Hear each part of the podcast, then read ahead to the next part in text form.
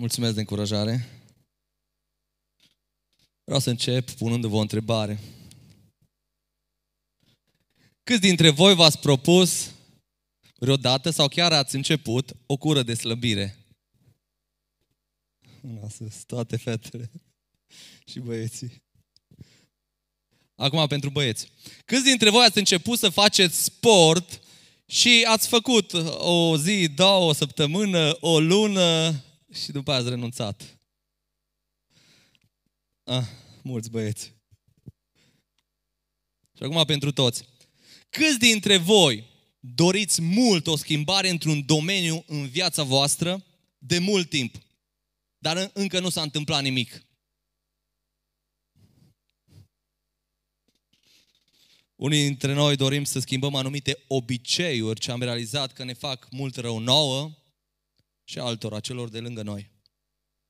Alții luptați de mult cu anumite patimi păcătoase, ce vreți să scăpați de ele, dar parcă nu reușiți, parcă nu aveți puterea suficientă.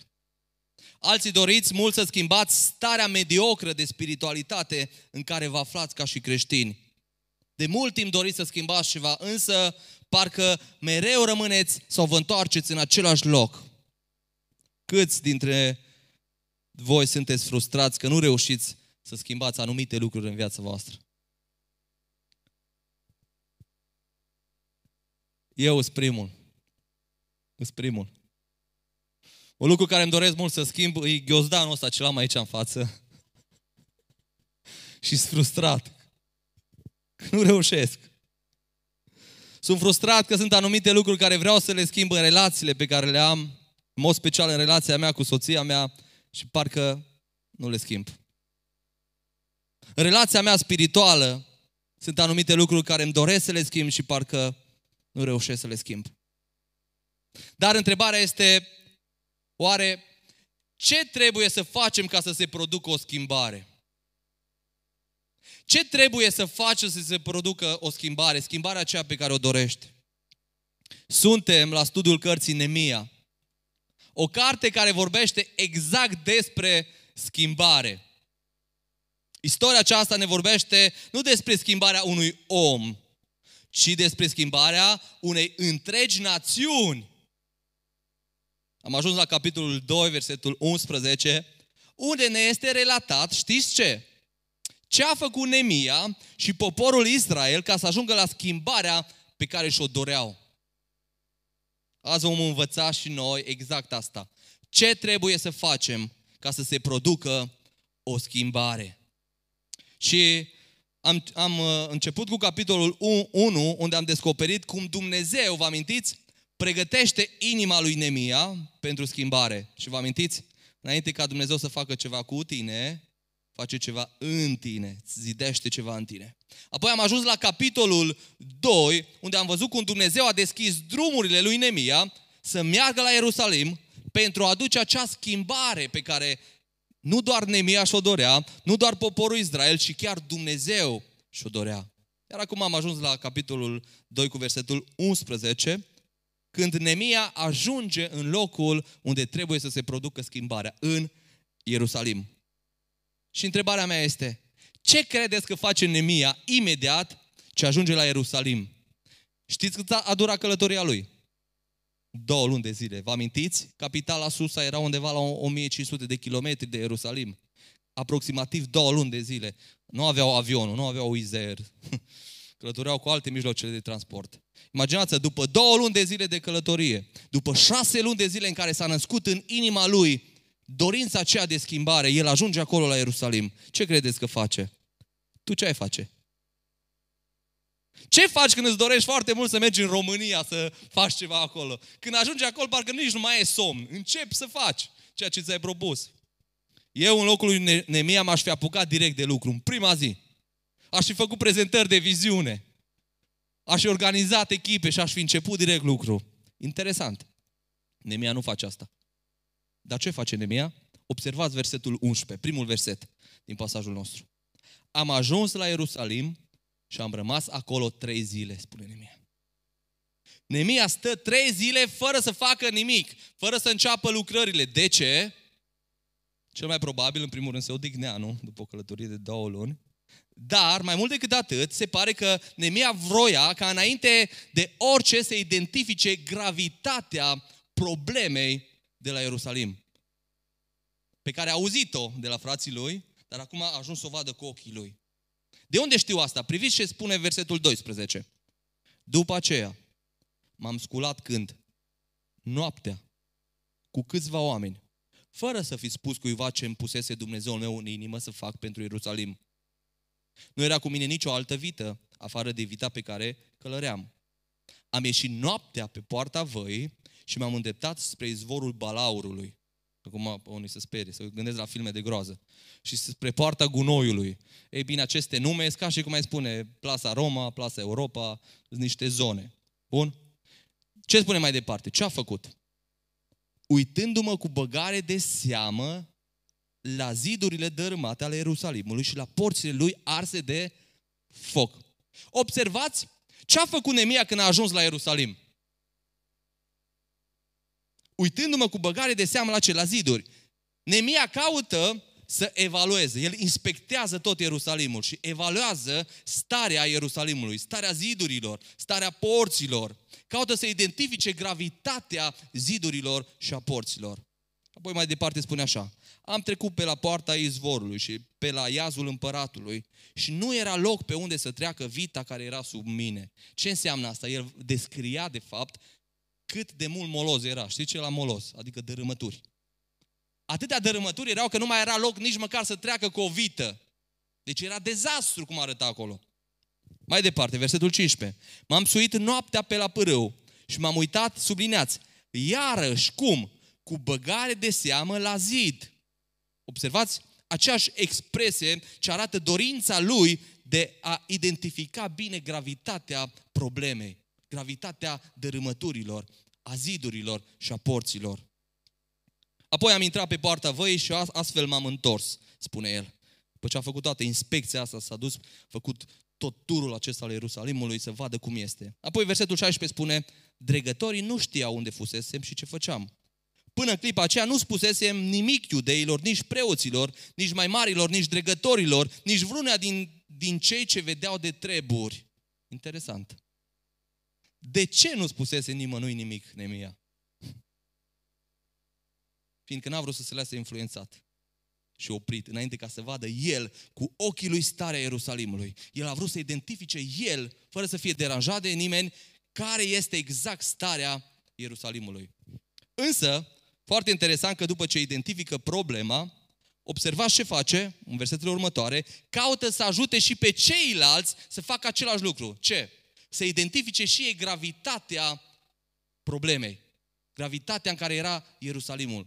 Gravitatea zidurilor dărmate și așa mai departe. Priviți ce spune versetul 17. Le-am zis atunci. Cui? Se pare că el a făcut o reuniune. Nu știu dacă a dat pe Facebook, pe Instagram, a făcut un promo de 30 de secunde care a spus veniți toți, am ceva să vă transmit și au venit toți liderii din, din jurul Ierusalimului și el le spune ceva. Le-am zis atunci. Ce? Vedeți starea nenorocită în care suntem. Și asta nu e o întrebare. El nu îi întreabă, vedeți starea nenorocită în care suntem. Ci după cum observați ce? E un semn al exclamării. E un imperativ. Asta ar suna ceva de genul, uitați-vă la starea nenorocită în care suntem. A sunat ceva disperare.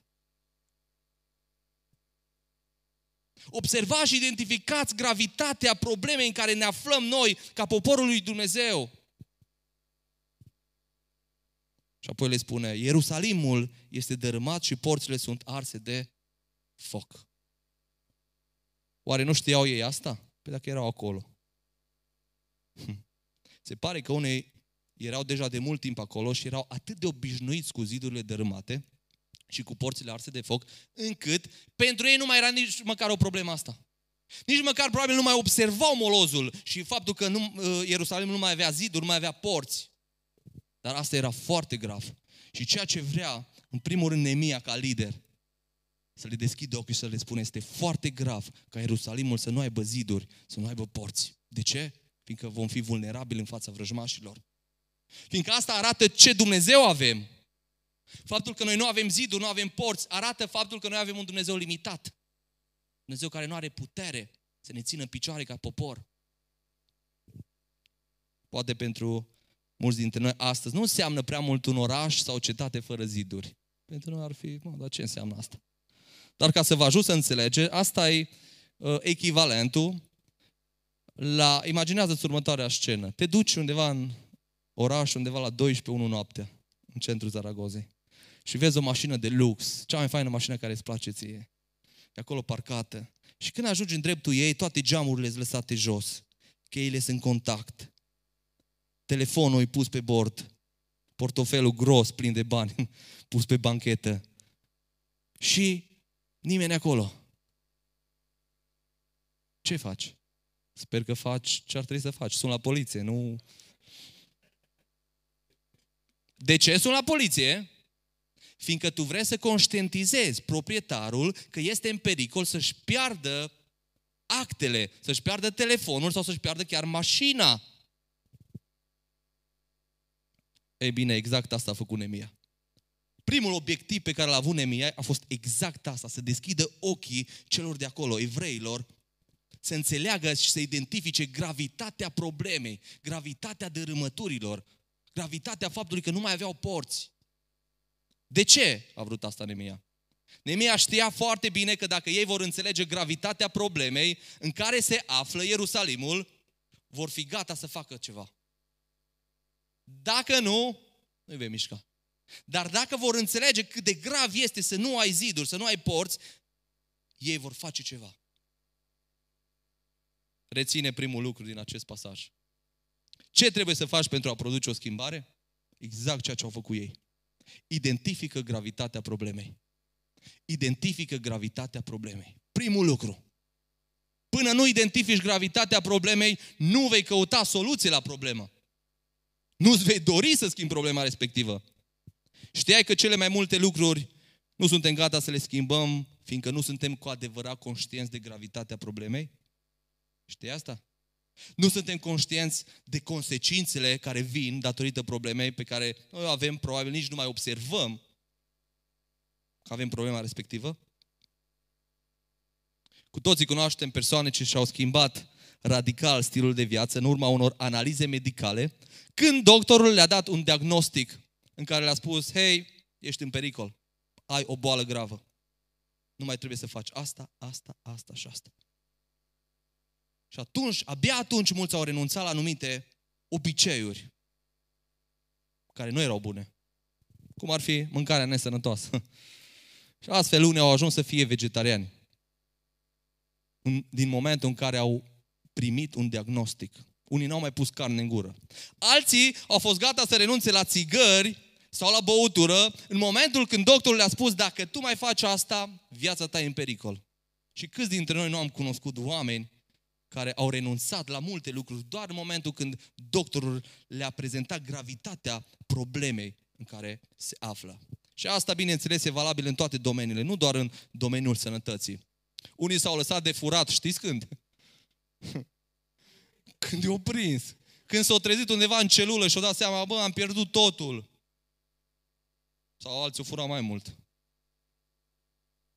Dar mulți, când au dat cu capul, când li s-au deschis ochii, să vadă gravitatea problemei în care sunt. Unii au, au renunțat să trăiască din imoralitate sexuală față de parteneri, știți când? Când au fost prinși. Fiindcă atunci și-au dat seama că sunt pe punctul să-și piardă familia. Și haideți să recunoaștem. Câți dintre noi nu ne-am întors la Dumnezeu în momentul când ne-am dat seama de păcatul nostru? Acela a fost momentul în care am zis, da, am nevoie de Dumnezeu. Când? Când ți-ai dat seama de gravitatea problemei păcatului tău. Când ți-ai dat seama că păcatul tău nu doar că îți afectează viața asta, trupul ăsta, relațiile astea, dar îți afectează și eternitatea. Și îți distruge sufletul. Atunci abia te-ai întors la Dumnezeu. Până nu înțelegi gravitatea păcatului tău, nu te vei întoarce la Dumnezeu. Și nu vei alerga să-ți rezolvi problema cu păcatul tău.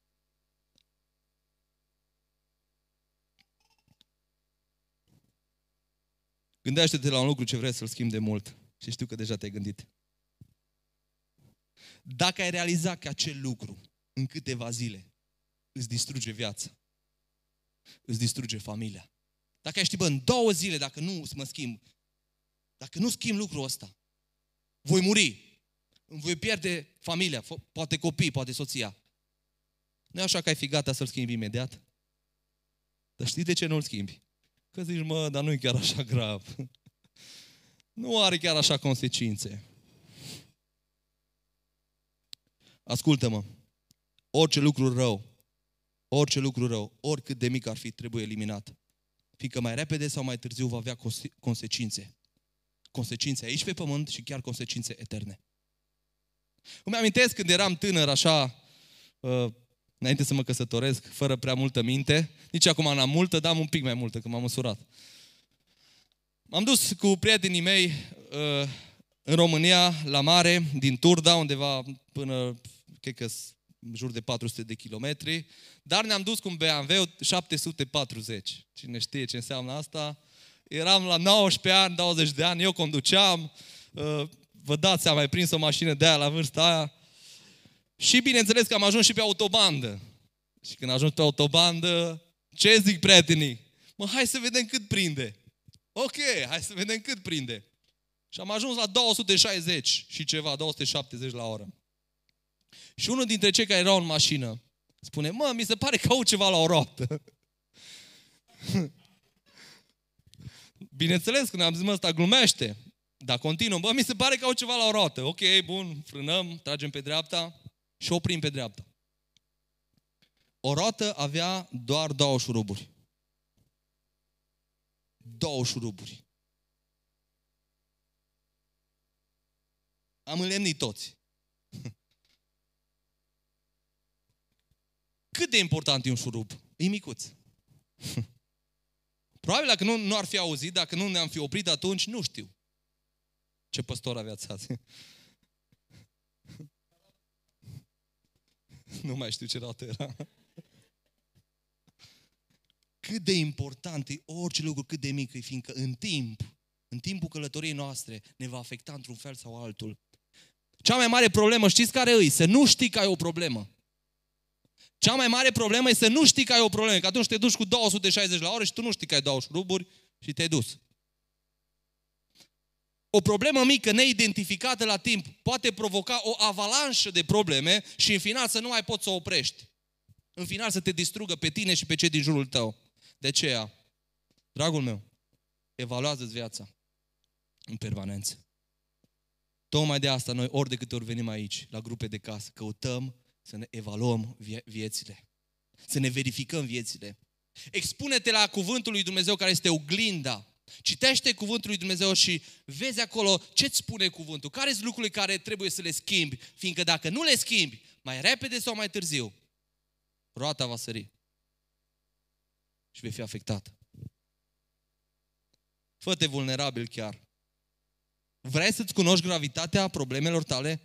De câte ori ai întrebat partenerul tău, fă-mi o listă cu lucrurile care crezi tu că îți dezastru și trebuie să le schimbi. Sau l-ai lăsat să ți le spună doar când e supărat.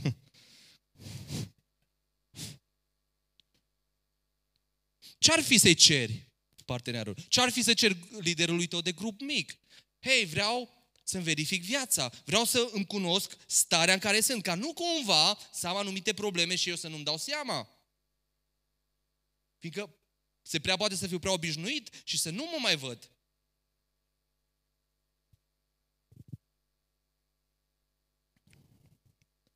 Dacă nu-ți identifici gravitatea problemei tale și nu o elimini, ascultă-mă, într-o zi te va elimina ea pe tine. Dacă nu omori tu păcatul, te va omori el pe tine. De aceea, dacă te lupți cu anumite păcate, înțelege azi că trebuie să mergi la Isus cu păcatul acela. Înțelege azi că Isus este aici. Sângele lui Isus are puterea să-ți te curățească de orice păcat. Are puterea să te elibereze de orice păcat.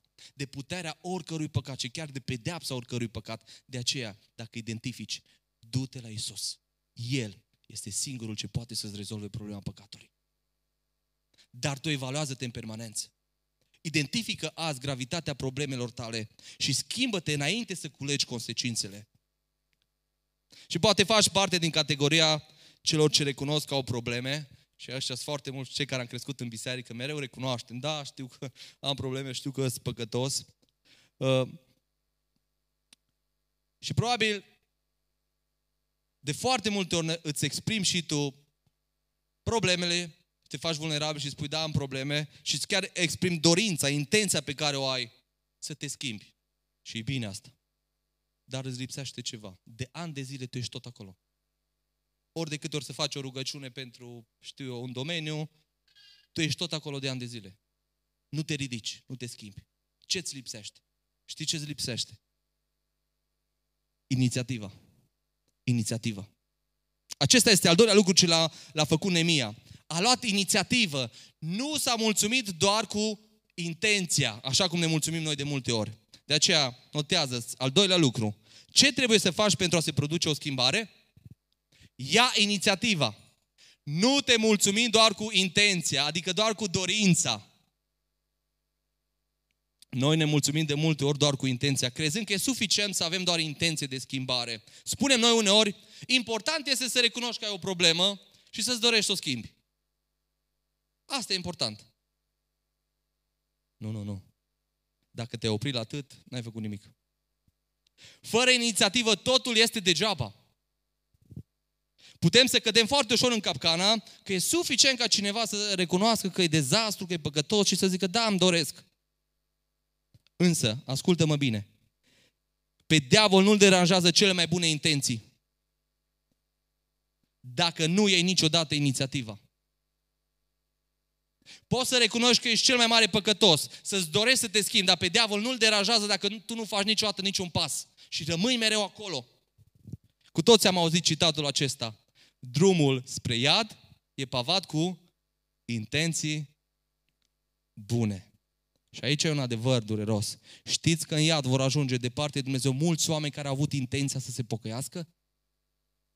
Intenția să se întoarcă la Dumnezeu? Intenția să renunțe la viața lor murdară și să-L caute pe Isus? Însă nu au făcut niciodată pasul? Și poate unii dintre ei ani de zile au fost în biserică? Pe Dumnezeu nu-L mulțumesc cele mai bune intenții ale tale, fără să iei inițiativa de schimbare. Și vreau să te întreb, tu ai fi mulțumit ca șeful tău să-ți spună, am intenția să-ți cresc salarul. Și trece un an și mergi la el în birou și tu n-ai pus să spui nimic și el spune, hei, hei, hei, am intenția să-ți cresc salarul. E jară fericit. Al treilea an, când auzi același lucru, deja te enervează. Și spui, bun, bun, ai intenția, fă ceva. Vreau să văd ceva acolo. Sau câți dintre voi v-ați mulțumit ca să aveți un copil mic în familie la voi și copilul acela să aibă intenția să umble, intenția să vorbească, dar să nu ia niciodată, niciodată inițiativa să facă primii pași și să spună primele cuvinte. Astfel încât la 5, la 10, la 20 de ani, copil, copilul să fie tot la beberon și în patru labe. Fiindcă el are intenția să umble și să vorbească, dar nu ia niciodată inițiativa. Nimeni nu ar vrea asta. Cu atât mai puțin Dumnezeu. Gândiți-vă ce s-ar fi întâmplat dacă Nemia și poporul Israel rămâneau doar la intenția de a reziti zidurile, de a schimba ceva în Ierusalim și spuneau, hei, trebuie făcut ceva. Cineva trebuie să facă ceva. Dar dacă nu ar fi luat inițiativa, nu se întâmpla nicio schimbare. Însă Nemia nu a rămas doar la intenție, ci a luat inițiativa. Vă amintiți? cum în capitolul 2 a luat inițiativa și se duce la împărat, face un plan, cere scrisori. Nu doar atât, ci îl vedem că pleacă până la Ierusalim. Și nu doar atât, îl vedem aici acum, împreună cu ceilalți evrei, caută să ia inițiativa și să nu rămână doar la intenție. El este cel care îi motivează pe ceilalți să facă un pas mai departe de la intenție la inițiativă, de la dorință la faptă. Priviți la versetul 17, partea a doua. Ce le spune? Veniți să zidim iarăși zidul Ierusalimului și să nu mai fim de cară. Cu alte cuvinte, ia inițiativa. Și apoi le-am istorisit cu mâna cea bună a Dumnezeului meu fusese peste mine și ce cuvinte îmi spusese împăratului. Ei au zis, sublinați ce au zis ei atunci? Să ne sculăm și să zidim. Asta e intenție sau inițiativă? Inițiativă. Ei nu au spus, da, cineva ar trebui din lideri, da, ar trebui făcut ceva uh, proiecte, da, cumva. Nu, nu, nu, i-a spus, să ne sculăm și să zidim. Observați cum au trecut de la intenție la inițiativă. Nu au zis, o, avem dorința să se rezidească, da, ar trebui, ne-ar place asta. Și au zis, haideți să ne sculăm și să zidim. Spune celui de lângă tine, haide să ne sculăm și să zidim.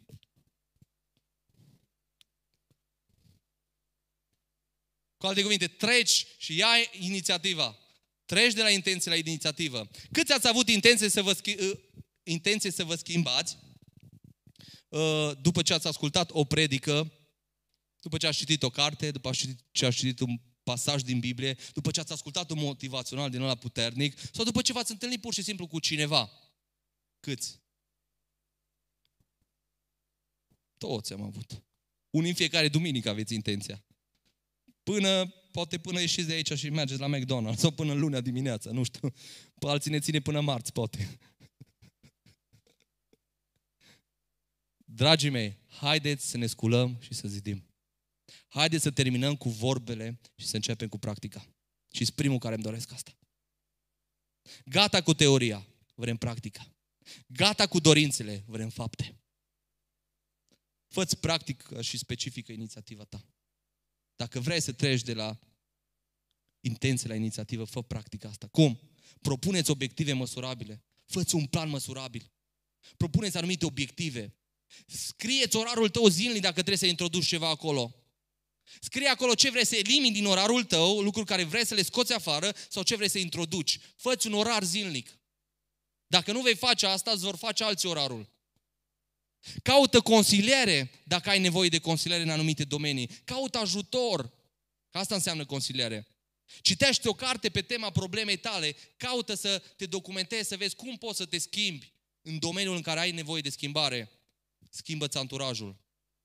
Dacă trebuie să-ți schimbi anturajul. Schimbă-ți locul de muncă. Dacă este o zonă care te ispitește și care ești acolo mereu, te duce iară în lucrurile care nu vrei să ajungi.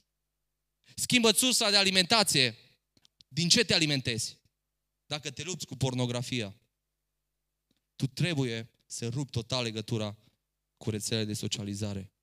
Sau dacă îți permiți să le mai ai, să le ai în prezența soției tale, a soțului tău, a părinților tăi dacă ești tânăr. Puneți limite dacă vrei să scapi. Puneți tu limite. Înlocuiește obiceiurile rele cu obiceiuri bune. Știu că toți vreți să creșteți spiritual.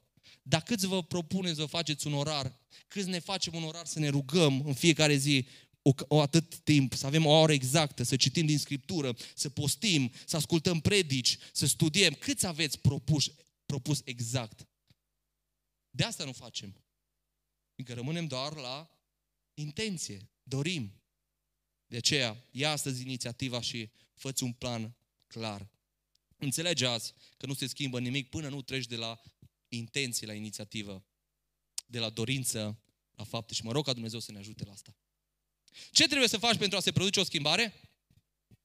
1. Înțelege gravitatea problemei tale. 2. Ia inițiativa, nu te mulțumi doar cu intenția. Și 3. Încrede-te în Dumnezeu, nu te lăsa intimidat de împotrivire.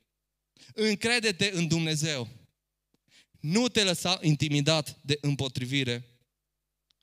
Nu așa că întotdeauna când ați dorit și când ați căutat schimbarea spre bine, a apărut împotrivirea? Toți am experimentat asta.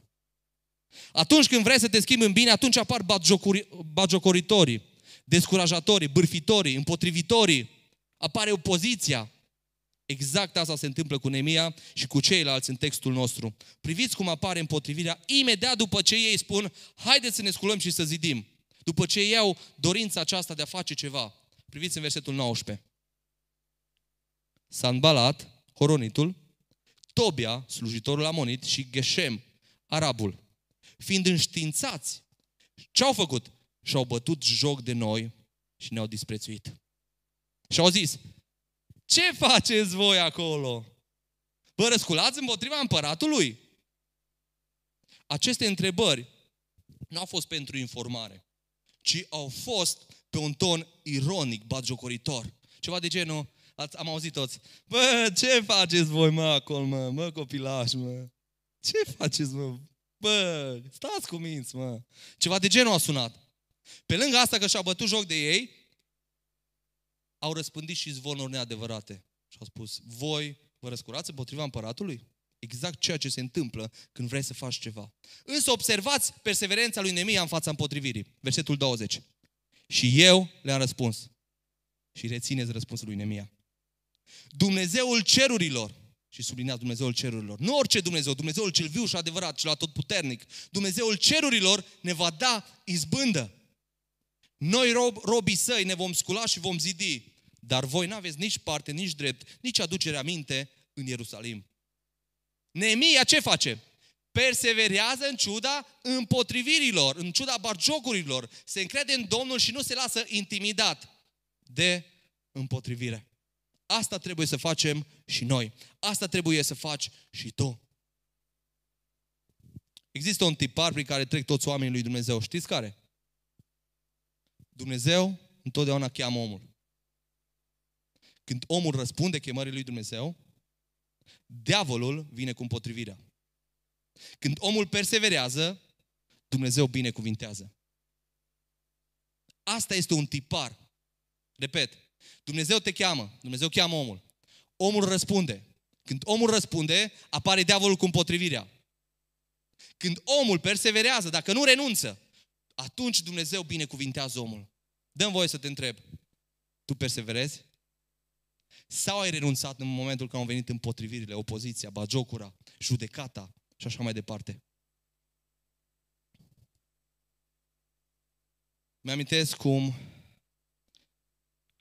momentul când noi am început lucrarea asta, la fel ca și Nemia, după ce am răspuns chemării lui Dumnezeu de a planta această biserică, au apărut imediat împotrivirile.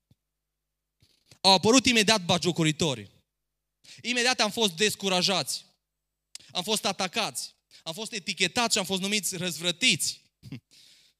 Am fost numiți rătăciți. Și așa mai departe.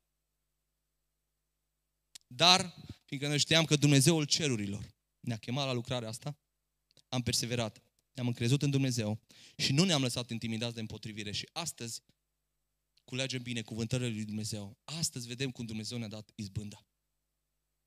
Dar asta se întâmplă cu fiecare dintre voi. Și cu fiecare dintre noi în mod privat. Câți dintre voi nu ați experimentat în momentul când ați luat o decizie bună de a vă întoarce la Dumnezeu, de a vă schimba radical viața, până și cei de lângă voi, parcă din biserică nu s-au bucurat. Că n-au mai avut cu cine să râdă, n-au mai avut cu cine bârfi, sau n-au mai avut cu cine știu ce să facă. Să joace FIFA. Ascultă-mă, dragul meu. Nu te lăsa intimidat de împotrivire, ci încrede-te în Dumnezeu. Mereu vei avea împotrivire. Mereu vei avea împotrivire. Nu te lăsa intimidat de vocile ce mereu caută să te intimideze și chiar poate fi vocea din mintea ta. Fiindcă diavolul poate veni la nivelul minții să spună, hei, tu vrei să faci ceva? Tu ești un nenorocit, mă, tu ești un păcătos. Tu nu mai poți să faci nimic pentru Dumnezeu. Tu nu mai valorezi nici măcar doi bani. Minciună. Minciună, fiindcă Isus a murit pentru tine, fiindcă Isus îți dă o șansă, oricine ești, oricare ar fi trecutul tău, Isus îți dă o șansă. De aceea te rog, ascultă vocea lui Dumnezeu, nu vocile care vin ca cu potrivire, ci vocea lui Dumnezeu care te cheamă ce? Să perseverezi, să mergi înainte, să te încrezi în El. Nu te uita la puterea ta și la puterea altora, ci uită-te la puterea lui Dumnezeu. Ascultă-mă, tu nu poți să biruiești, dar El poate. El poate el poate să-ți dea putere și să biruiască, fiindcă noi avem Duhul Sfânt ca și credincioși. Dumnezeu a pus în noi Duhul Sfânt care are putere infinită. De aceea, încrede-te în Dumnezeu. Nu te lăsa descurajat de împotrivire, ci chiar, ascultă-mă, în momentul când vine împotrivirea, primește-o ca o încurajare. De ce? Întotdeauna asta e mecanismul. Când vine împotrivirea, și ce se întâmplă? De fapt, asta confirmă faptul că tu ești în voia lui Dumnezeu confirmă faptul că tu ai pornit pe un drum bun. Dacă nu ai nicio împotrivire, puneți un semn de întrebare. Dar întotdeauna vei avea împotrivire când vei vrea să faci lucruri bune. Mai mult decât atât, știu că mulți sunteți descurajați și suntem descurajați fiindcă am încercat de multe ori să ne schimbăm și am căzut din nou. Și am căzut din nou. Și știi cum ne minte diavolul? Tu nu poți. Nu mai are rost să încerci. De ani de zile te lupți. Dar și ce spune Dumnezeu? Reține Proverbe 24 cu 16. Cel neprihănit de șapte ori cade și se... De câte ori? De câte ori cade? De șapte ori cade, de șapte ori se ridică. Dăm voie să spun ceva. Ori de câte ori cazi, tu trebuie să te ridici. Nu renunța niciodată. Niciodată. Ridică-te. Ridică-te din nou și din nou și din nou. Du-te înainte. Ridică-te, fiindcă asta face cel neprihănit. Nu renunță niciodată. Fiindcă noi nu ne credem în puterea noastră, ci în puterea lui Dumnezeu. Ne credem în harul lui Dumnezeu și în dragostea lui Dumnezeu. De aceea nu te mai lăsa mințit de diavolul, că nu mai ai nicio șansă. Există șansă. Întotdeauna. Fiindcă Dumnezeu este Cel ce poate să-ți dea o șansă. Ce-ar fi să spui celui de lângă tine? Dumnezeul cerurilor îți va da izbândă.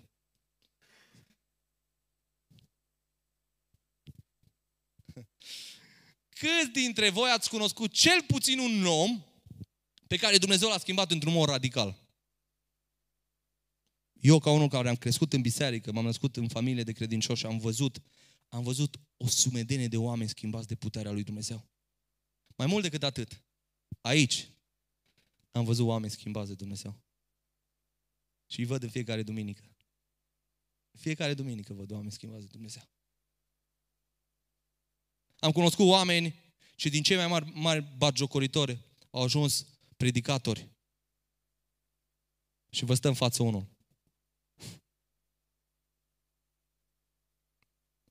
Dumnezeu mi-a dat harul să pot predica Evanghelia dintr-un tânăr care îmi plăcea să râd. A, atât știam, să râd. De orice, dar să râd. Și acum îmi place să râd. Dar toate la vremea lor. Am cunoscut oameni care din lacom după avere au ajuns lacom după neprihănire. Am cunoscut oameni care din morți spiritual, din oameni care nu aveau nicio treabă cu Dumnezeu, se declarau atei, au ajuns să fie oameni care îl iubeau pe Dumnezeu din toată inima lor. Am cunoscut credincioși mediocri, indiferenți, care veneau la biserică, nu aveau nicio treabă. Și când au fost atinși de Dumnezeu, au devenit cei mai pasionați credincioși. Cunoscut oameni de genul ăsta. Și știu că voi mai cunoaște în mijlocul bisericii noastre. Același Dumnezeu e aici prezent și vrea să te schimbe pe tine. Și vrea să mă schimbe pe mine. Știu că Dumnezeu ne-a schimbat radical viețile, dar noi nu suntem perfecți. Noi suntem în procesul lui Dumnezeu de sfințire. Dumnezeu mai are de lucru în tine. Dumnezeu mai vrea să schimbe în viața ta, în familia ta, în biserică la noi. Dumnezeu mai are de lucru foarte mult în noi. Dumnezeu îți transformă radical viața, dar tu trebuie să faci ceva. Când? Când identifici gravitatea problemei și primești ajutorul lui. Cunoști tu gravitatea problemelor tale? Cunoști tu păcatele tale? Nu cumva te-ai obișnuit cu zidurile dărâmate, cu porțile arse? Nu cumva te-ai obișnuit în starea în care ești și nici măcar nu mai vezi? Nu cumva te-ai obișnuit cu o viață religioasă, cu un creștin de duminica, dar peste săptămână nu te mai interesează cum trăiești? Dumnezeu îți transformă radical viața când identifici gravitatea problemei tale. Cere Domnului să-ți deschidă ochii. Cere Domnului să-ți vezi starea și apoi cere harul lui peste tine, iertarea lui, eliberarea lui. Dumnezeu îți transformă radical viața când iei inițiativa de a asculta de El și nu te mulțumești doar cu intenția. De cât timp știi că trebuie să schimbi ceva și nu faci nimic? De când promiți schimbarea, dar îți lipsești faptele? hotărăște să faci ceva practic și concret. Haideți să hotărâm să facem ceva. De astăzi, de astăzi să facem ceva, pași micuți, dar concreți. În fiecare domeniu în care identifici că trebuie să faci ceva, propuneți astăzi pași micuți, dar concreți. Fă ceva de astăzi. Vorbește cu cineva. Fă personală decizia aceasta, să iei inițiativa. Fă publică, spune altora și apoi fă o practică. Dumnezeu îți transformă radical viața când te încrezi în El și nu te lași intimidat de împotrivire. Nu uita, întotdeauna diavolul va căuta să se împotrivească. Oamenii nu se vor bucura, oamenii te vor ataca, te vor vorbi de rău, te vor eticheta, dar te rog, nu privi la împotrivire, ci privește la Dumnezeu. Nu privi la obstacole, nu te mai teme, nu te mai preocupa că cum o să reușești, nu te mai îndoi de puterea lui Dumnezeu, ci crede că Dumnezeu poate să te schimbe. Ești gata să te lași schimbat de Dumnezeu? Haideți să ne rugăm. Permiteți-mi să mă rog pentru voi. Doamne, Venim înaintea Ta și vrem să-ți mulțumim pentru că Tu, Doamne, ai murit pentru noi, Isus. Mulțumesc că Tu ai murit ca noi să fim schimbați. Și scopul jertfei Tale a fost ca viețile noastre să fie schimbate, transformate, ca să trăim pentru slava și gloria Ta niște vieți sfinte. Doamne, îți mulțumesc că ne-ai scris numele în cartea vieții și îți mulțumesc că ne-ai schimbat. Dar, Doamne, știu că mai e mult de lucru în noi. Te rog, lucrează astăzi în fiecare dintre noi. Te rog, modelează-ne, Doamne, și ajută-ne, Doamne, să ne smerim, să ne umilim, Doamne, Tată, înaintea Ta și să devenim în mâna Ta un lut moale pe care să-l poți modela, cu care să poți lucra ușor. De ce mă rog pentru fiecare acolo unde trebuie să fie schimbat. Doamne, te rog astăzi, dă curaj, dă claritate, deschide-ne ochii să ne vedem păcatele, slăbiciunile, defectele, tot ce trebuie să schimbăm, anumite practici, anumite obiceiuri, anumite atitudini pe care le avem, anumite trăiri pe care le avem, anumite cuvinte pe care le folosim, anumite fapte pe care le facem. Doamne, ajută-ne să identificăm ceea ce facem și să vedem gravitatea acestor lucruri, Doamne, și să apelăm la Tine, la puterea Ta infinită. Dar, Doamne, ajută-ne să trecem, Doamne, de la intenție la inițiativă și să facem ceva, să ne facem un plan și să respectăm, să cerem puterea Ta peste noi. Ajută-ne să mergem înainte în ciuda împotrivirilor care vor veni. Te rog, Doamne, ajută pe fiecare și dacă este cineva aici, care, Doamne, încă nu și-a predat viața în mâna Ta, dacă ne ascultă pe internet, Doamne, te rog, cercetează-l acolo prin Duhul Sfânt. Și știm că prima lucrare a Duhului Sfânt este să se convingă de păcat, Doamne, convinge Tu că au nevoie de Tine, convinge-i, deschide-le inima și arată dragostea Ta pentru ei, Doamne.